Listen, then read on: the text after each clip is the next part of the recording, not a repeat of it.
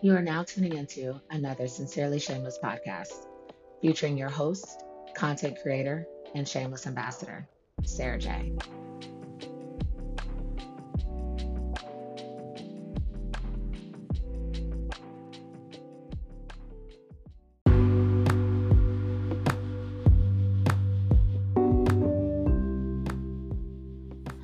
What is up, Sincerely Shameless podcast, Shameless community, family, and friends? It is your favorite host, your cousin from a far, far away, distant, distant cousin from a different mother and a different father, Sarah J.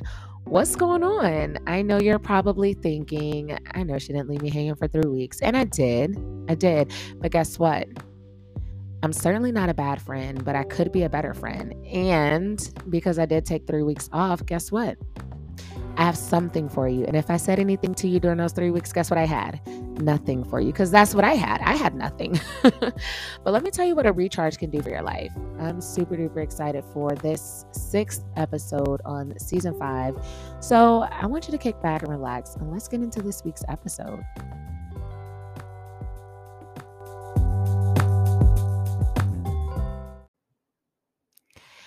So, I know it's been a minute since we last caught up, and I do not want to just jump into this episode without catching you up on my life because, as you know, you all are a part of my life as I am a part of your life. The shameless community, we stick together because we experience shame and we shame less.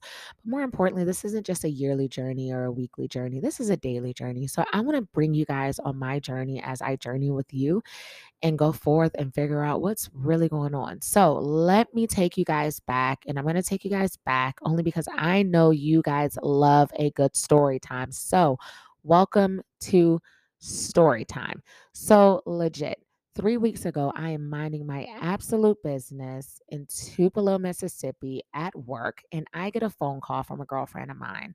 She picks, she proceeds to, um, scream like oh my god as i pick up the phone and i'm like oh my gosh what is wrong she's like he's gone he's gone and i'm like oh my gosh like she's clearly talking about jesus he is no longer in that you know, casket. But I'm like, oh my God, he hasn't been there for like years. Don't worry, girl.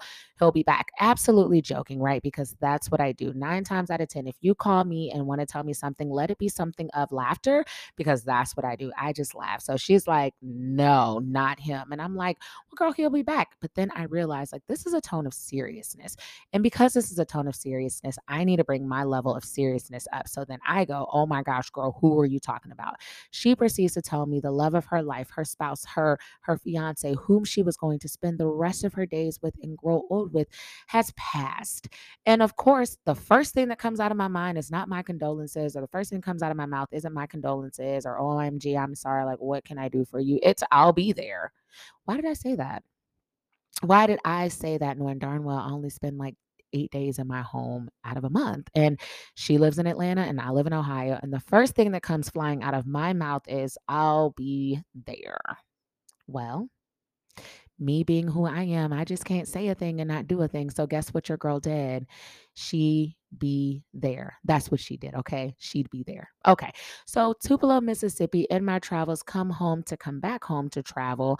And then I get back on the road, fly out to South Carolina. I'm there for a week to work, consoling her as best as I can via text message. And then from there, I drive to Atlanta, Georgia to be there. We're sitting on our couch laughing, talking, mostly crying. I am trying to be the best that I can be with a crook neck, exhaustion, allergies, and COVID popping off at the same darn time. And of course, I do what the the good friend does. I am at the funeral. Now I do funerals, I don't do burials. So, of course, when the burial comes, I've got to get out of there. But I had consoled her. Now, let me tell you what that did to me. It absolutely drained my emotional and social battery. So, these past three weeks, I had nothing for me. Therefore, I have nothing for you. You can only give what you have. And if you got nothing, you got nothing. And so I want to go ahead and let you know that is where my distance has been. That is where my mind and heart has been. It's been at work and on the road and being a good friend. Now, with that being said, the one thing that I have found to be challenging throughout this year and previous year is becoming a new person for the season I am in. And while I recorded that episode myself, I had to go back and listen to that very episode and take my own advice, which was complex because the month of February, I put myself on a challenge to not complain. I know some people have a yearly fast, some people do the Daniel fast, some people starve from food. All of those things I can maintain off of. But let me tell you, your girl knows how to complain. I know how to complain, complain, complain. I know how to like really break it down. I can spend 14 hours out of 24 hours out of a day talking about what didn't go right and nitpick it apart because I'm a person that believes in perfection, right? So, while not complaining, I had to become a new person. And in that time, that's what I did in my absence. And guess what? I could complain, I would complain, but I won't complain because I got to show up for someone and I got to show up for myself. So, that leads me to tell you exactly what this week's topic is all about. What do you do when the unexpected happens? And it happens to be the most inconvenient, wildly inconvenient time ever. Well, welcome to what I like to call life and this week's topic.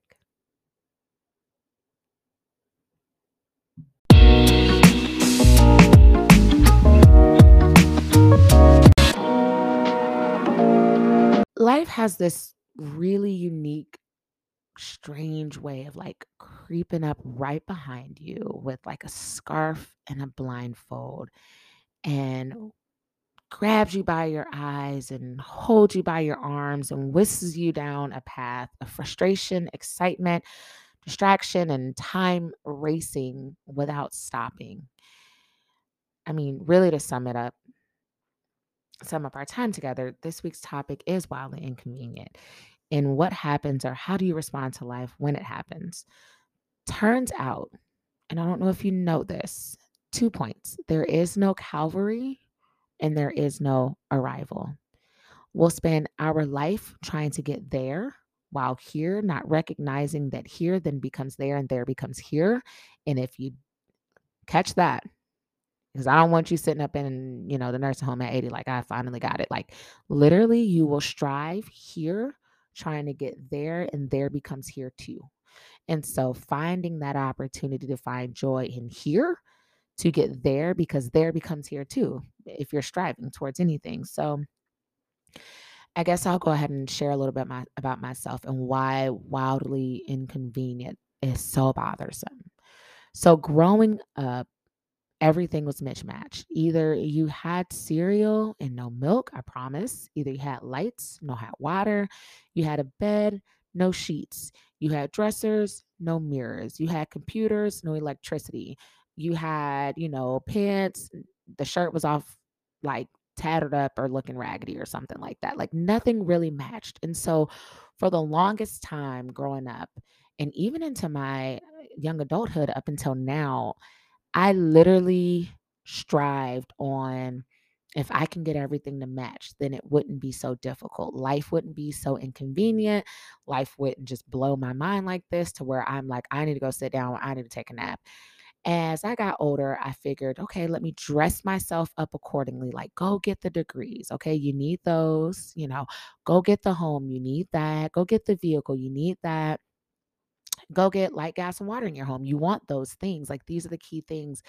And for me, it was a shock to find and discover that even with all of those things, that it would still be hard. Example, I'm literally pulling into Greenville, South Carolina, trying to get a rental car.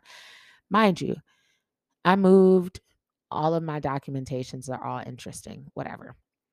I have my literal passport and I'm at the gate to get my vehicle.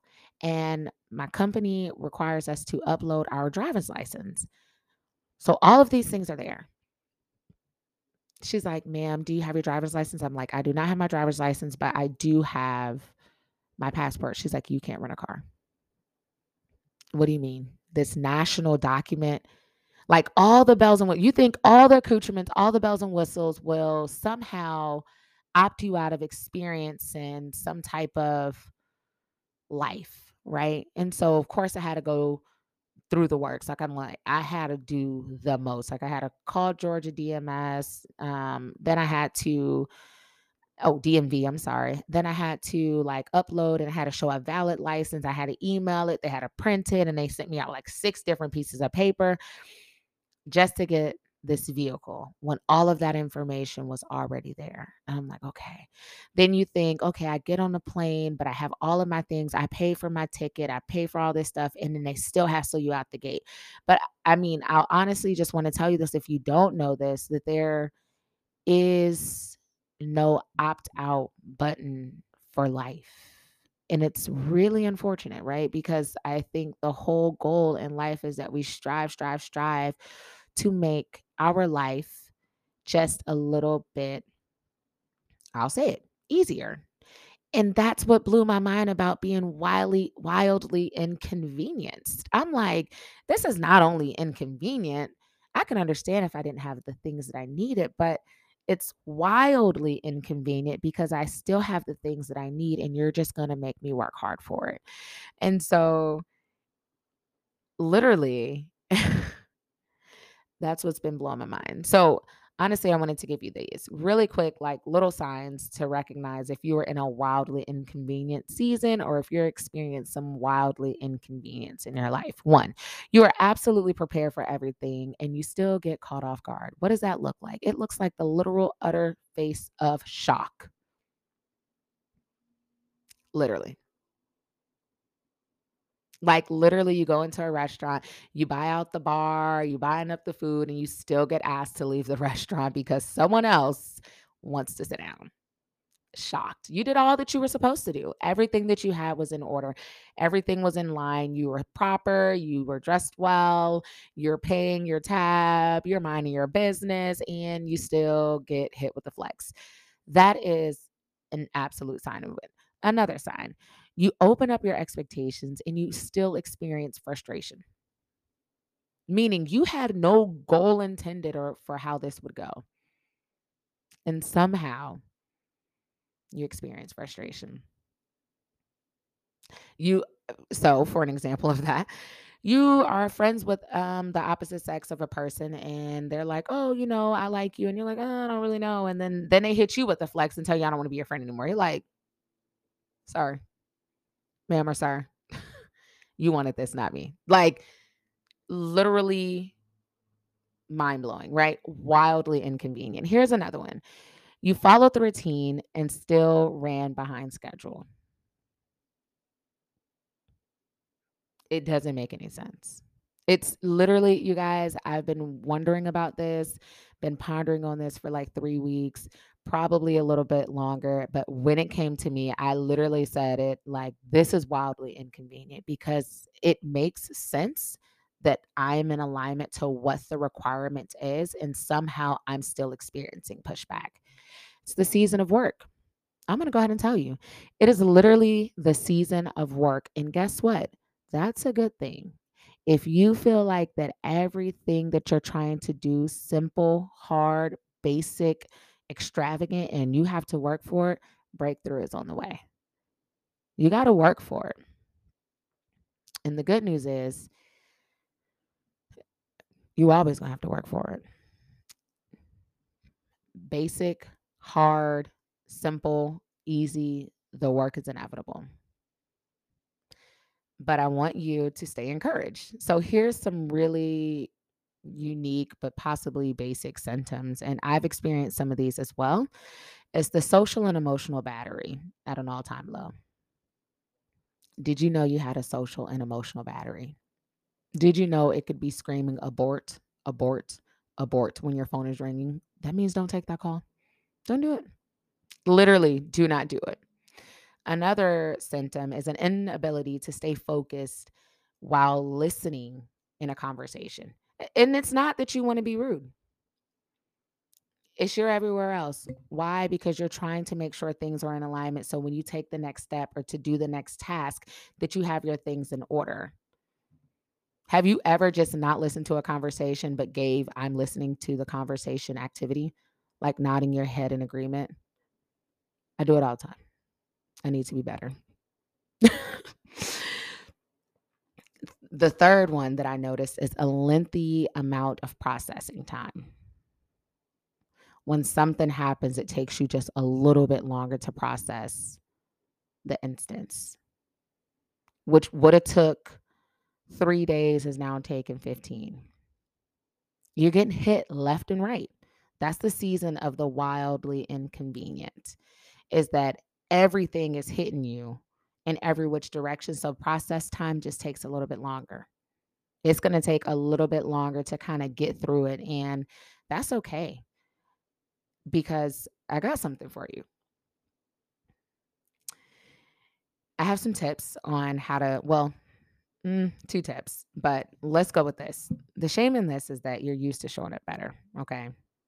You're used to showing it better, stronger, and on brand to what and who you say you are as a person. And I get that. I, I, I get that because I experienced that. However, the wildly inconvenience has a way of impeding on everything. And this just requires two things. One, acknowledgement. Acknowledge that it's not what it used to be, and you're not where you're going to be right? Like it's not what it used to be, and you're on your way. So it's not what it's going to be. So this season does come to a close. The wildly inconvenient does have like a start and stop time.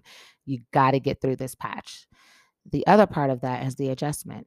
It's literally becoming a new person for that. It is literally showing up and recognizing, like, hey, it's going to take me a little bit longer to process this.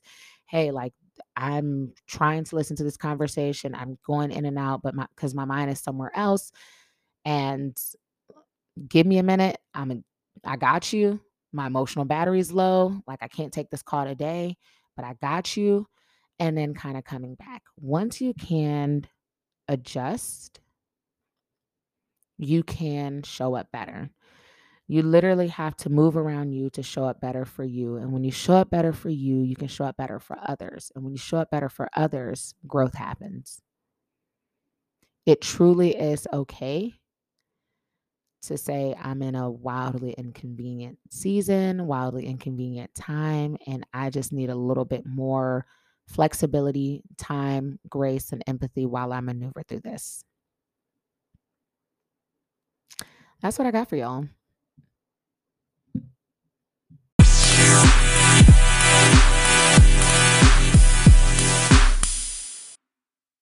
So, what's up? I just want to say thank you so much for tuning in to this week's episode. I know it's probably very strange.